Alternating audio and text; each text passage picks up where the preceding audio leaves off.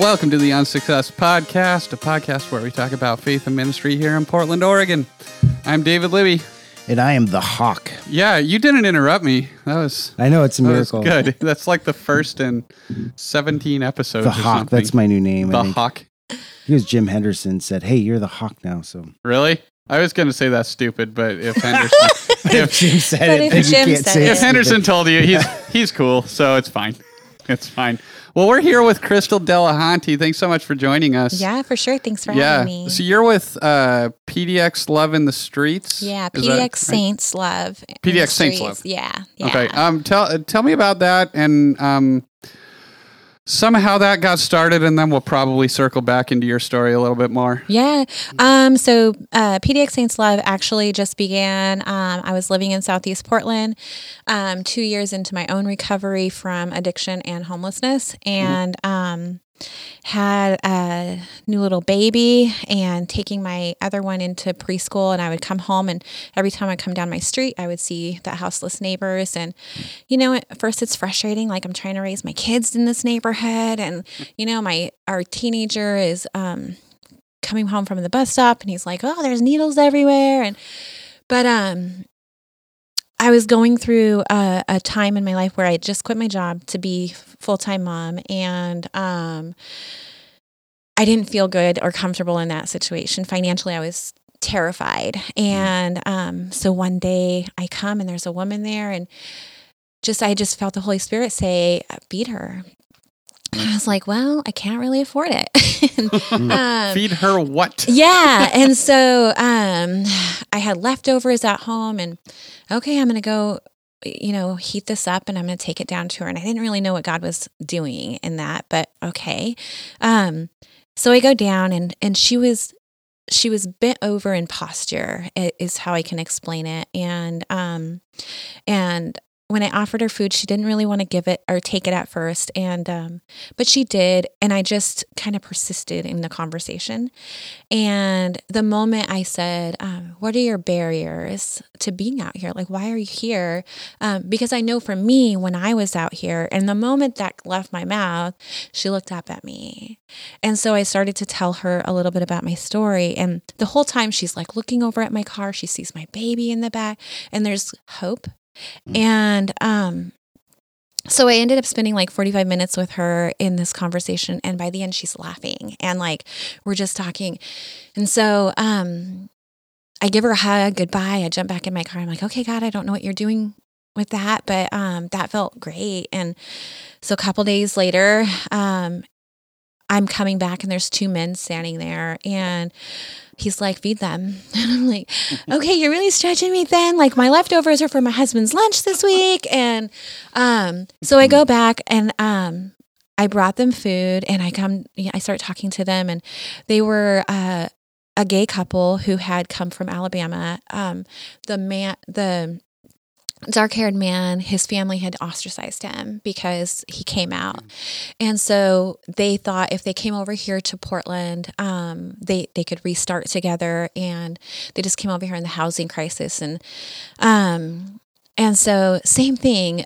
When I pulled up on them, it was a downcast spirit. It was the bent over in posture. And by the time I got done, it felt like family and we're laughing and um and I'm like, you know, I remember just being out here and I remember the shame and you know, and like my family didn't want me home because of my addictions and um and then I knew, okay, God, it's not really the food. You're just you're you're using the food as a tool for me to tell them like there's hope, you know, and it's okay that you're here. Um you're still loved you matter i see you. And so um it just kind of went from there. You know the next week i went and got a bunch of chili and like i cooked a pot and like made 10 meals and i was like okay i'm determined. I'm going to find 10 people today. And so um and then a couple gals from my church wanted to jump in and it kind of just it went from there. And so we made a every friday we're going to do this and um, we got up to where we were serving like 120 people along the 205 corridor. And um which took like seven hours and um so I'm like okay Holy how do crap. i how do i make this Yeah. you know fit everyone and so we decided doing to do um a picnic in the park. And my heart around that was that it does not look like a charity feed. I did not want that at all. Mm. And so my heart around that was that I could make it look like a Sunday afternoon family reunion in the park. Like if you called all your family together and into the park, what would that look like? And so that looked like um, bringing open dishes, bringing plates, bringing a frisbee, fr- bringing a football, um, and just hanging out. And then we started doing like raffle prizes and like keeping people there. And um, yeah, it just it it turned into something beautiful. And I've gained so many friends. And Mm. and when I say this, like I don't just um, our organization doesn't just go out and feed people or clothe people, or we do those things, but everyone that we know, they're on my Facebook page. They all have my phone number. They all call me at like one o'clock in the morning. like they, I mean, it's literally family. And so, um, so yeah, that's what we've been doing for the last five years, and um, This Not- just started five years ago. just five years Wow. ago, Oh yeah. gosh. And so, um, yeah, not just has um, has it been our team out helping them, but they have grown me immensely. Um, the people that I have met and the stories that I have heard, they have they've refined me like nobody's business. And so, yeah. Wow, that's incredible. Um, yeah. So, I guess um, you've you've been pretty open about your own story online. Um, but I tend to pry and pry and pry and pry. So Yeah. stop me whenever you. yeah, no, um, but you you talked about um, in your own past you'd been houseless for some time. Um, has like has that history impacted the work that you're doing now or um or at least those early interactions with those folks when God told you go feed this person. Yes, I think honestly, um, it's really hard for somebody who has not lived out there to understand um, the posture of someone who's who's out there, and so you you feel um, unseen. And so I remember my my first arrest, and like I I got into jail, and like I was I was telling a woman, um, like I haven't even felt like a female in a really long time. Like I, Mm. because I had no identity. I was just a living being, like just wandering in the wilderness. And, um, and so, you know, being able to speak to them and like I, I, I say call out their name. And when I say that, I don't mean like their actual, you know, Dave or Sarah or whatever. I mean, what is what did God design them as? And so, um, I know that that was part of my own calling out from the wilderness and into freedom was God reminding me, you are a precious daughter. You are gentle and you are kind and you are compassionate and you are not all these things that you built up to defend yourself. And, um, and so that's kind of my heart in it is to, um, yeah, to call out their name. And you, it's hard to understand that unless you've been stripped of your entire identity. Sure. So, Crystal, what was what was that for you? What where when did you feel your name your name being called out?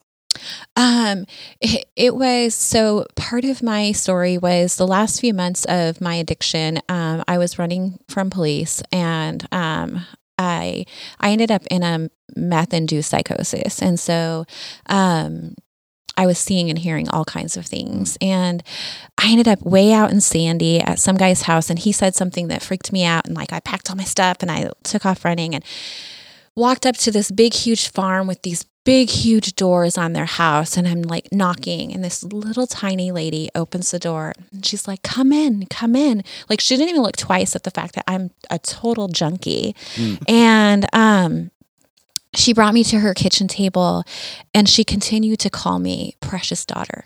And I don't know what that was in her or what, um, you know, I had an abusive father growing up. I didn't have, um, Wow. you know, I never saw myself as someone's daughter Mm. or something precious or treasured.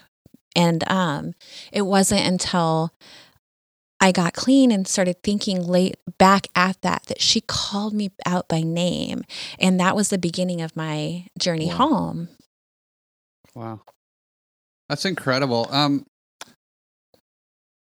yeah, tell us some I guess a little bit to to fill in the gaps, at least for me. Um, like, what was that? Um, I guess I guess just some of your story. Like, what was what was that road of addiction, um, homelessness? Like, I don't know how balled up together it was. Um, but um, uh, what was that like? What was that experience like? Um, it sounds like constantly running from the cops. And Yeah. Well, so I was um I I was prescribed um painkillers in my early 20s and um it was during the whole huge oxycontin rush and um the woman the doctor that prescribed them to me she lost her license for overprescribing.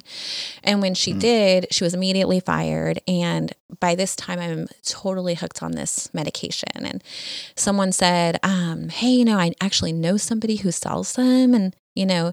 So I did that for a couple of years and it just got so expensive. And um and then right around that time like 2003 is when um the FDA and like the feds were coming and cracking down on it. So the pills just went dry for a long time. And I just remember people kept offering me opiates and heroin and and I kept on no there's no way. I would never do that. And um just one week I ended up without pain medication and got sick enough. And it was offered and um way less expensive. And I did it and at that time I didn't do it um intravenously you know um so I was like okay actually this isn't that bad. I'm not I'm still not one of those junkies you know?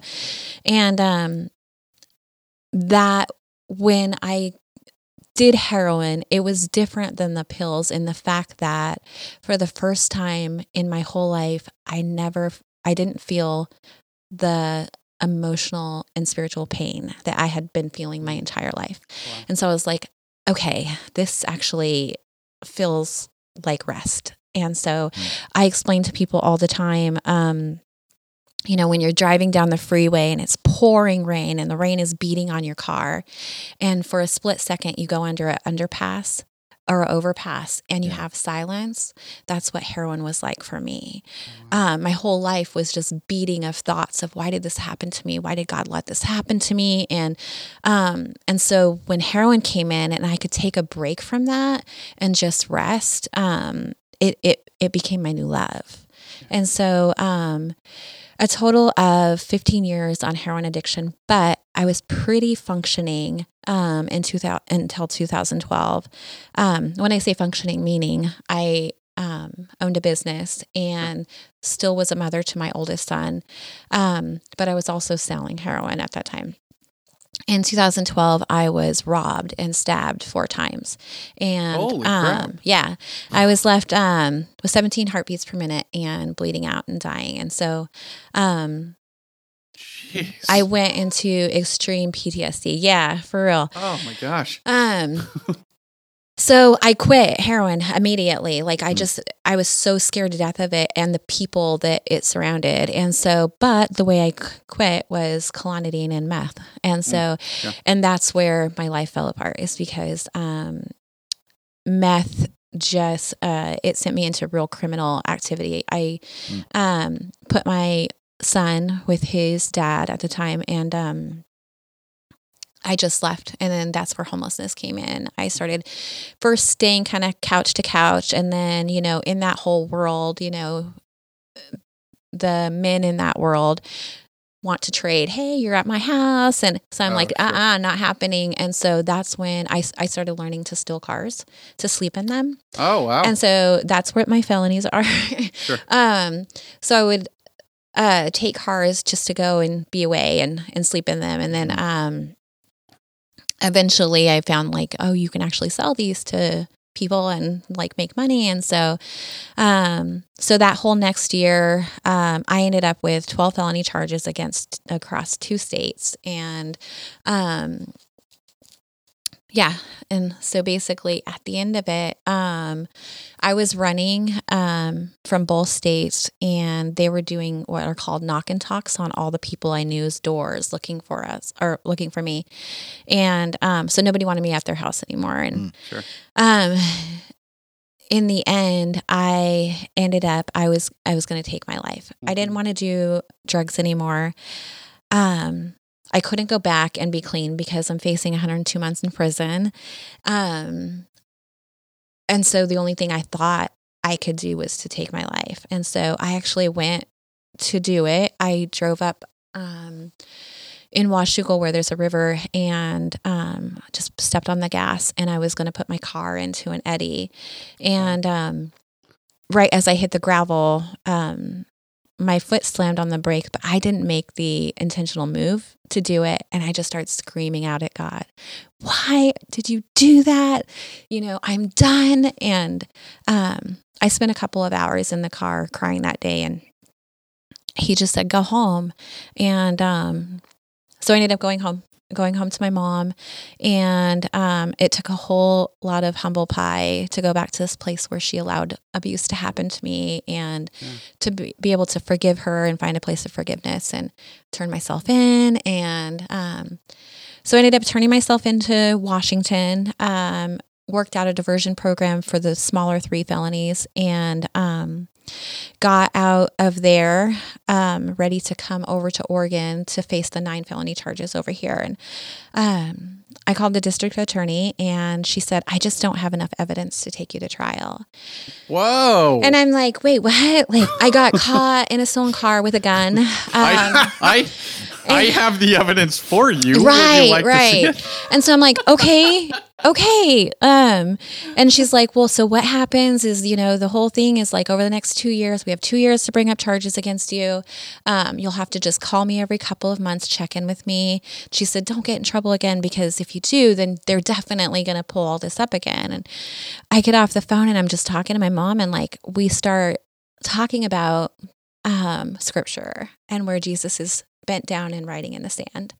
Oh. And he says, let them, you know, without charges, throw the first stone. He said, no charges, no charges, just go and sin no more. And, um, and so I was just determined that, God, you did this, you did this, you know.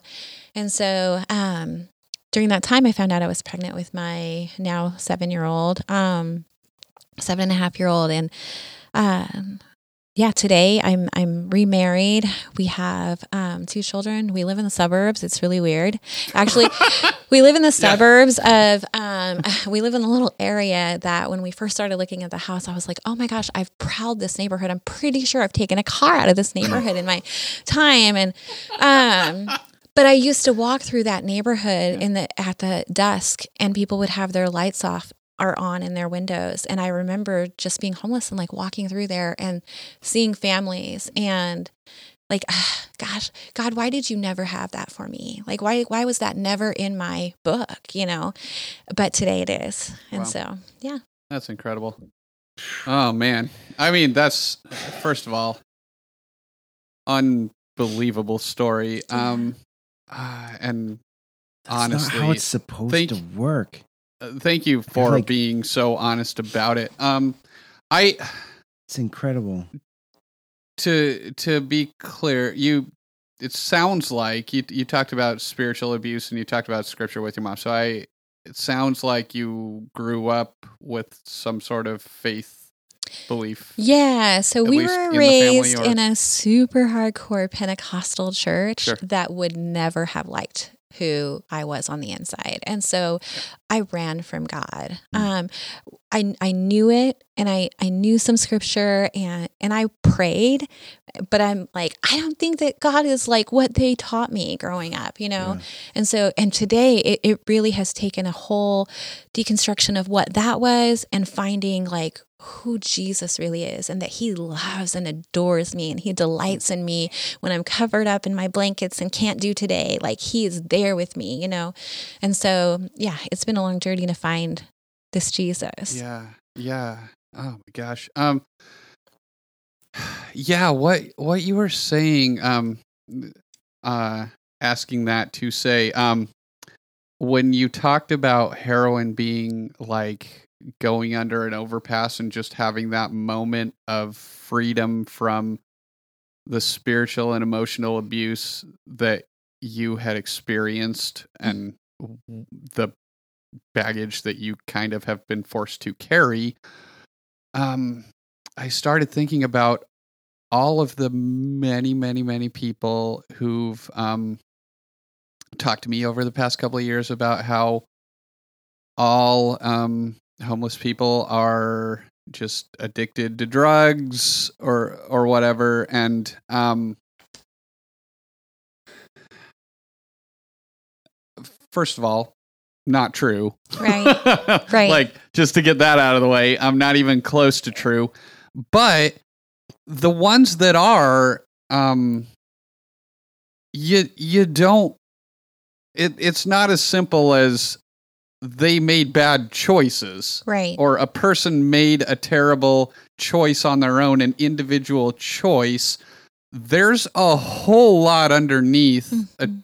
a a decision like that. And for you, it sounds like you, through no fault of your own, were given no escape from just an unbelievable amount of pain for your whole life. Right. And Right. so, And I um, say the same thing. Like my husband um, and I have talked about it. You know, we all like in our teens and 20s like we experimented and like people would drink and but my husband had this amazing family you know he thrived and he had nurture and so it just never really appealed to him long term. So what happened for me though is that I didn't come from that. And so when I did experiment, I was like, oh gosh, you know, like this fills me up. And um, so that's where the people that we serve, I have to always remember that is that the drug is just a symptom that comes from a rooted sickness somewhere else, you know. And um, the gals that I mentor now today, I always explain to them, you know, getting off the drug, that's the easy part. Now we got to start just unfolding and unweaving all of mm. that stuff that hurt to get you here in the first place. So, trauma is an absolute mess, huh? yeah, gosh, so mm. much mm. work, so much work. Oh, dear. Crystal, I'm something I'm curious about. Um, so you, some experiences, it seemed like, like not knocking at the the woman's door and the precious daughter, like that was God speaking Mhm. your name, and then literally, like I'm crying as you're talking about like talking to Oregon and saying, "Oh, the charges, there's no evidence," and Jesus, literally that image of like Jesus saying, "Well, neither do I condemn you either." Yeah. um in looking back were there times that that you that you can imagine Jesus being there trying to call out your name um or did you feel completely uh, completely abandoned and um he's completely absent or do you as you look back now look back like can you see his grace on on your life I see it over and over again. Um, and it, it's nuts. Like I have so many stories. Uh, I did my testimony with uh, somebody on a for a docu story, and it was like two hours long because I have so many stories. But um, I know. I just we we only have an hour, but I really want to like pull Uh, at all of these threads because there's so much. yeah, there's like just this sweet instance of you know when I got arrested that time. Um, one of my charges is identity theft. And what was what it was is that we had taken a car and there was a wallet in the middle of it. And um and i had been up i had been up for a couple of weeks and like not slept not ate. Like that's why i was in such extreme psychosis. And so there were two checks in the wallet and they're both blank um, except for one of them in the note section said foresight and so um, the other one, the blank one, I took up to Shari's and I ate. Um, and then I just wrote a check on it and like flipped it over and headed out really quickly. Jumped back in the stolen car and headed out. The other one that said foresight was in the car when I got arrested, and it's one of my identity theft charges. Looking back, when I realized what the word foresight means, is it's provision. And so, sorry. Um, me getting arrested that night was my whale. It was it was the story of Jonah. And so and God gave me that check as provision because had I not, I was in such extreme psychosis that I might have hurt myself, I might have hurt someone else, someone else might have hurt me because of my paranoia. Um so he needed me to be arrested um Mm. so he sent and i know i know i know i know that that check that night um was god's grace all over my life you know there there's another instance where i'm in a neighborhood and i had been up too long and um it's it's just this like little suburban neighborhood and I got lost in it. And I kept going down streets and I kept ending up back in this dead end area. And I sat down I start crying I'm like god I'm lost. I'm lost. I'm so sorry I'm not living for you right now but I'm so lost. And I saw a light. And it could have been psychosis but it also could have been God. Um I saw a light and so I got up and I walked towards it. And when I did, I saw another light. And I saw these lights until I hit the other end of the um, neighborhood to the main road so that I could get out of it. And so, like, I think about those all the time. Mm. For not one moment was he never walking with me. He had always been there. He had always delighted in me, even when I was messing up. And and that's how you know that's where pdx saints um, came from is saint means patient and kind Mm. that i would love these people no matter what because he loved me Yeah. no matter what i was committing felonies but he saw you know he saw this broken little precious daughter that that had gotten harmed and so and he followed me and he stayed with me and and that's just my my my idea in human form is to do the same for others so Oh, that's so incredible. I can't help but think of like just the backlash of our justice system right now, you know, and like, and that's a whole nother episode. Um, yes but but the the transformative thing, you know, Mm. like that doesn't actually fit in the justice system. Like Mhm. it that, but that's where that's where Jesus shows up, you Yes. know, and and asks us to show up in those places too. You know, like we can have arguments about the law till we're blue in the face, but like that's seems like like Jesus is other. yes Um and uh and that's where this a true heart change and it it man, that speaking your name, the significance and calling out, you know, calling us out, just that that true love and grace and acceptance yeah as we are. Yeah. So incredible. Um so so then you take you take all of this and um all all of this history and all of this grace you've experienced and you begin uh the Holy Spirit tells you go feed this person. hmm He tells you go feed this next person. Um, it's been five years. Um, I don't remember how I found out about you, but and or maybe you found me. I'm not sure. Um, I we we started doing this little housing project here at the church, and I think um, just once you enter the circles of um, Hmm. Christians um, trying to do anything to help houseless folks, like you are in the circles. Yeah, and so, yeah. so I I find out about you about PDX Saints Love, and um, like it's a lot bigger now than um one person making a pot of chili and trying to find 10 people Yeah. like how's the change been how's the shift been um like how how are how are you coping or doing with it um uh like you can you can try and sell the um uh organization if you want but really like um personally what what has the change been like for you as you've gone forward? Um, as we've grown, and so so first we um our church kind of recognized it. We had a couple of journalists come out and like interview us, and so my home church decided, hey, like you know, why don't you come up underneath us? And um, so we did that for a year, and just the the church that we had been attending at that time, um, I just as the year went by, their heart didn't align with what God was showing me for this ministry.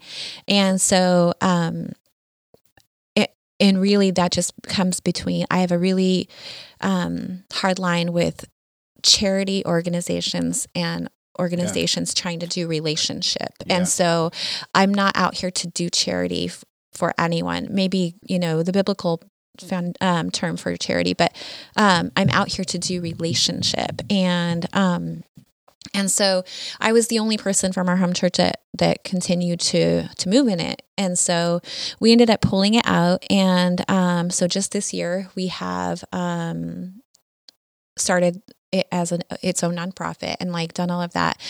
So the part I hate about that is because I'm not a business person. I'm out for people and love and Yeah. like, you know, but you have to have money to do those things Yeah. and um and I like it's I love it because God has really shown me in my own journey that nothing in this physical world matters because I've lost everything and he still was there for me. And um and so like trying to make a bunch of money to make this ha- it's really it's hard for me. Um he has shown to be the god of exactly enoughs for me. And so each week um we just end up with exactly enough to to provide like we don't have like a big savings account or checking account or um so that that part is hard and i know he's actually moving us and calling us into that season we have an opportunity um, this summer we're going to add showers to our events Oh, wow. Um, yes yes I'm like a, ex- like a shower trailer. Yes. situation? so we're going to do some partnerships with um, Union Gospel, who actually own the showers. And so um, we'll add a shower to our events, not the Friday night event. We're actually going to add another day. Um, and then we're going to do some cleanup projects. And so um, our heart around that is to try to start building relationships between the housed and the unhoused in our community. And I know Lents is constantly in the news. And so you see, um, like there's such division, so much division that the neighborhood association split. Now there's two, and one believes one way and one believes the other way. And Oh no. so there's there's just lots of things, and so my heart was to do some kind of a community events that um, the neighbors were coming out and helping you know doing cleanups and um, and or food boxes for families and things like that so um, so yeah i have to start doing the business part of it um, we have a great team. I have 25 team members right now, um, and they kind of alternate um, serving with us. Um, a couple of our team members are actually people that we pulled up off the trail and got them into housing and wa- walked First Foundations out with them and um, got them stable. And so they come back out and serve with us now. Um, I'm pretty sure, besides my husband, everybody on our team is in recovery of some sort or another, whether it's addiction or trauma. Or, um, so their heart to serve and give back is huge. So Well, and also I feel like we just talked with um, Ken Lloyd. Do you know Ken? Have you met Ken Lloyd? mm-mm. He's he's done a lot of work with mostly um, uh, houseless youth in Yeah. um, Portland for like 20, 30 years, and he said um, there was a trust factor with him just by the way he carried himself, but also his own background of addiction and stuff. Like there's there's more of a trust when with people who are um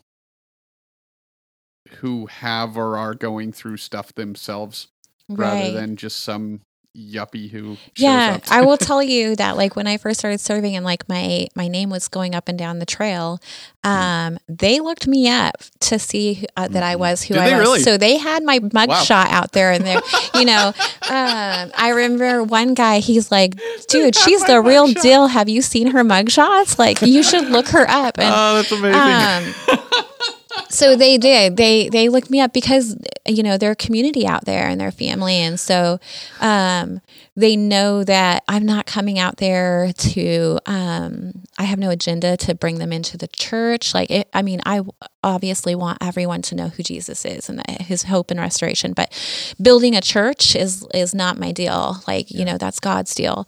Um, and so whether they want to get clean or not, I'm still going to come. Um, sometimes they'll come and they'll be like, you know, gosh, I'm done. I'm done. Like I want to do a detox, and I'm like, okay, so here's my number. If you check yourself in on Monday, call me.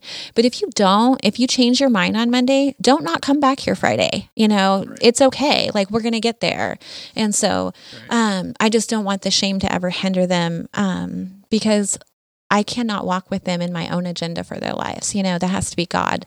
God just calls me to love them and um and and just be kind of guardrails through their life. So well, and I, I I feel like Christians doing work like this um it it tends to come off as a lot of flim flam anyway. Like yeah. I I will serve you, but you need to get fixed right. or i'm going to stop. Right. And so you're you're not only having to push back uh, or to help them through their own trauma you're having to push back on like 30 40 50 years of christians doing kind of a terrible job at this. Right right. And, and i am extremely particular about um partnering. And so, like, you know, a lot of churches have called us and they want to partner with us. And I, the one thing I say in the beginning is like, you might come out and there's going to be somebody on my serving line who's wearing Antifa loves you. Like, we are not, the, you know, we're not out here trying to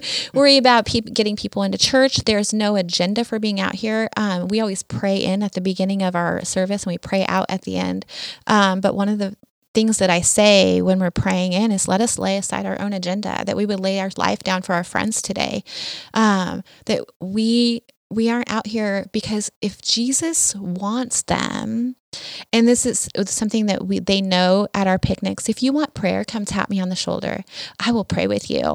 But I'm never going to come and ask you, "Hey, can I pray with you?" so that yeah. everybody on the team can see us doing that. You know, like if you want it, I'm here for you but um it needs to be Jesus that does that. Otherwise, I'm out there um, tooting my own Christian horn, you know? And so, um, and a lot of people, they do, they come out and it's not because they're bad, it's because they've been taught by tradition yeah, yeah. that, hey, we need to come out here and we got to get six people saved today. And like, you know, it's just Jesus doesn't work like that. Right. They, there was a comment when the, the St. John's Village was, I think is before even groundbreaking um, but one of the neighbors in St. John's posted said, Christian hospitality is ruining our, our community. community. Yeah. Oh, I think and, I read that. yeah. And the yeah. the pushback, you know, was like, "What? What are you talking about? What do you mean?" And he said, "Normal hospitality expects reciprocity."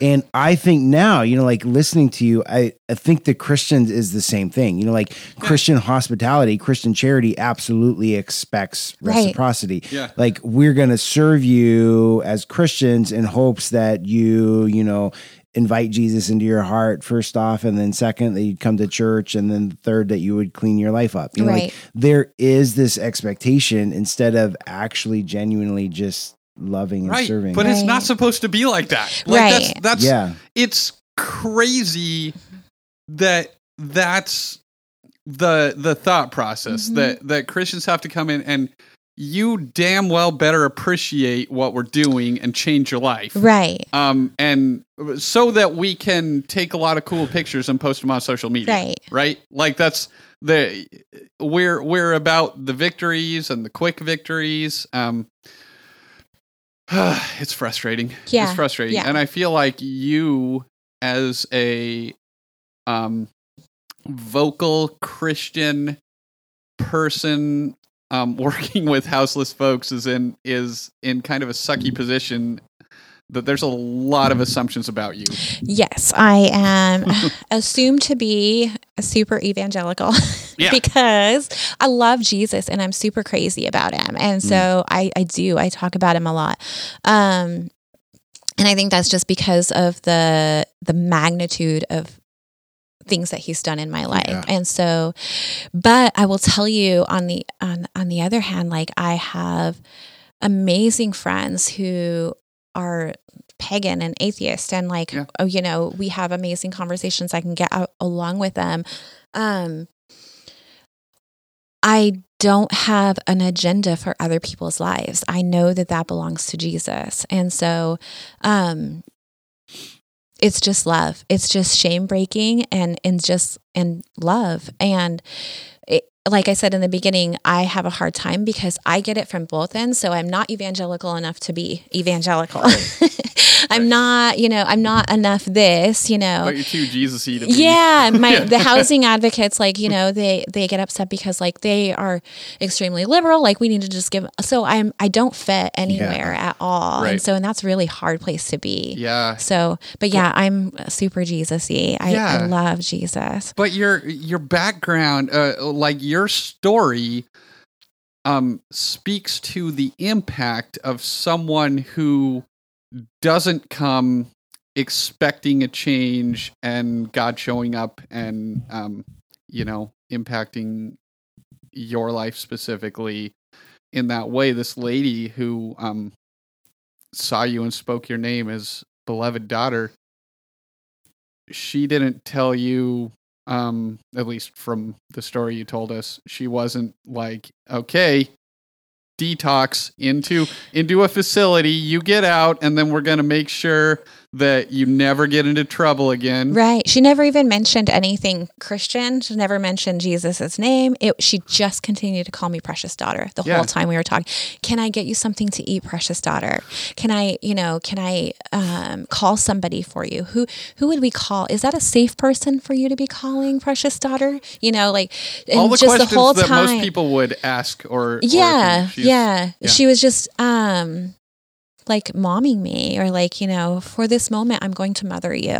And so and, and kind of on that, like, you know, uh tons of the people that we serve, I'm on their ROIs for their doctors. Like, you know, I have um one couple, like he calls me um, he sends me a picture. He's like, "Does this look like a sty? Should I go to the doctor for this?" And I'm like, "I don't know. Like that looks a little bit much more. You probably should check."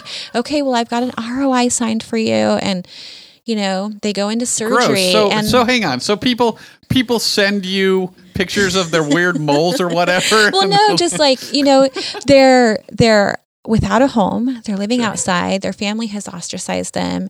Um, you know, like me, when I'm struggling today, I call my mom. You know, I'm like, hey, you know, this is going on, or you know, um, what does this symptom look like? And they don't have that, so they call us. You know, just to, for weird things, and so. Um, and I really think that that's the position that Jesus at, calls for us to be as Christians is um, so much more than um, tradition has taught us to be. I love that. I love that. Um yeah, what I what I've appreciated so much about you and just the very little I've seen um for about a year from you online is that your your your openness with your story I think um is one that keeps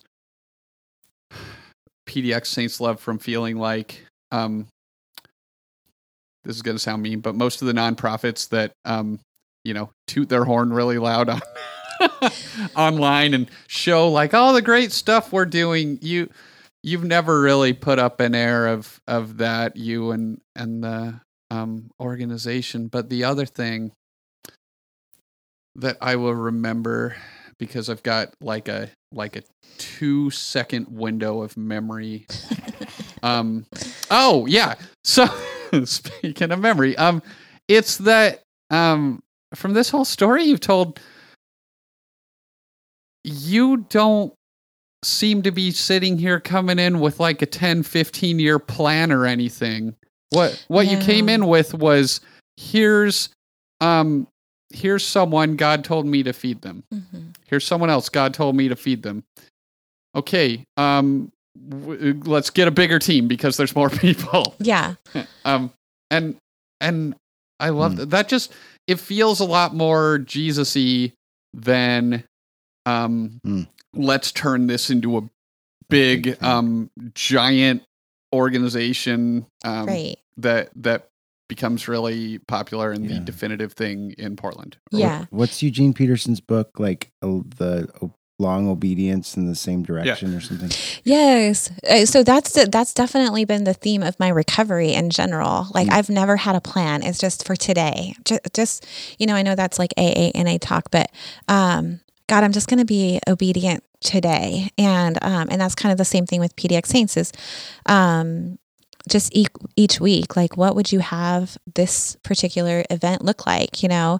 And it's never scheduled. I tell my team all the time, I'm like, I'm the worst leader because I, I don't delegate well. I, I feel like um, I don't want to be a burden to people. I want you to, and one thing that's huge is that when we are on site, there is no hierarchy out here.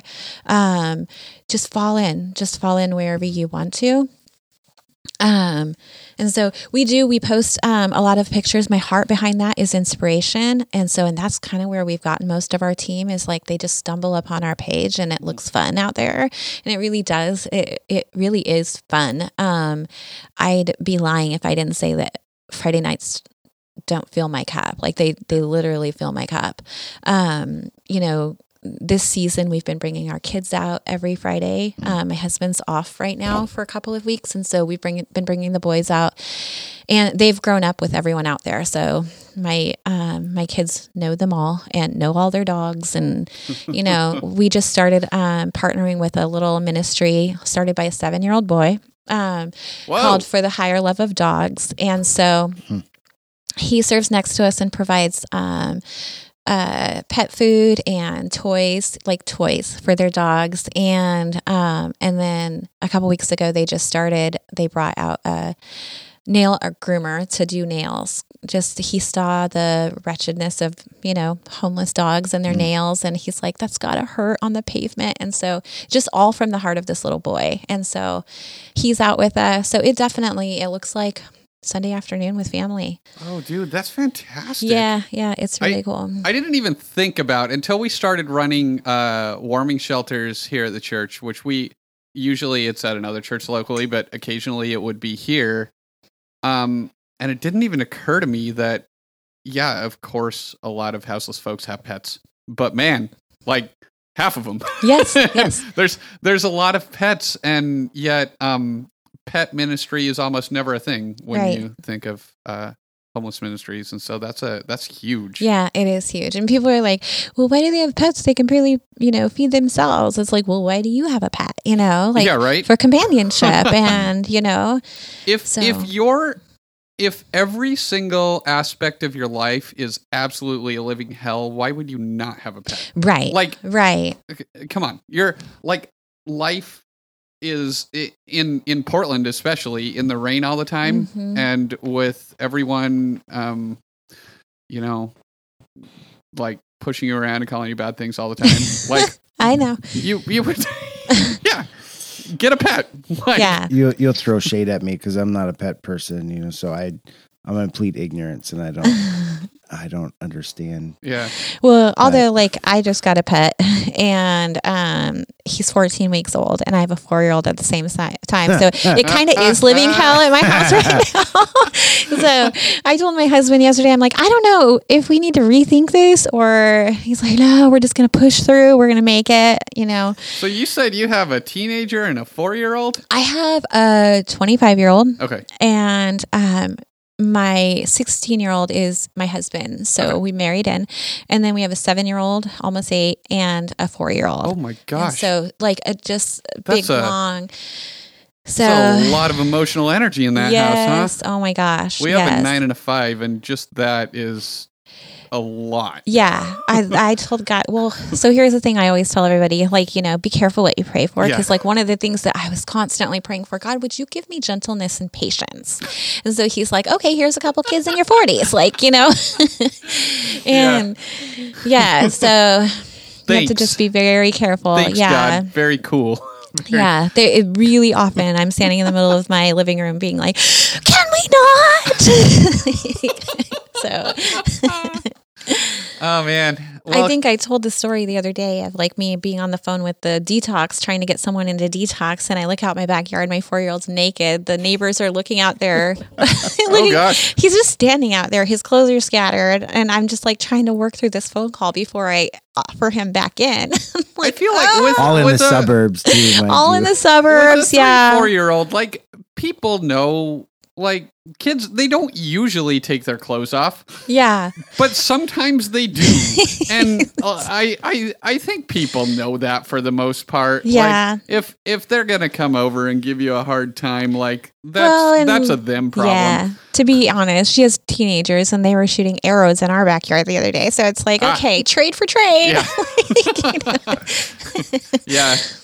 Oh man um, well, Crystal, thanks so much for being here. Like, yeah. I, I really have admired you and your work for a long time, and this was just an absolute delight. Um, if people want to find you online, um, um, at PDX Saints Love or PDXSaintsLove.org. Okay. Uh, Facebook, Instagram, uh, Twitter, Facebook, kind of all the things. No, Twitter. No, I don't have the brain capacity for one more. yeah. I'd, I'd, I'd recommend. I know Twitter's the big one. I had to leave it. It's um it just I was I was angry all the time. Me too. See, yeah, like my heart is fiery and passionate, and so yeah. like yeah, so um yeah, yeah, just Facebook and um and Instagram, and then we have a website now. So okay, cool. Yeah, uh, which is pdxsaintslove.org. Nice. Yeah. Cool. Well, thanks so much for being here. We really thanks. appreciate you coming in.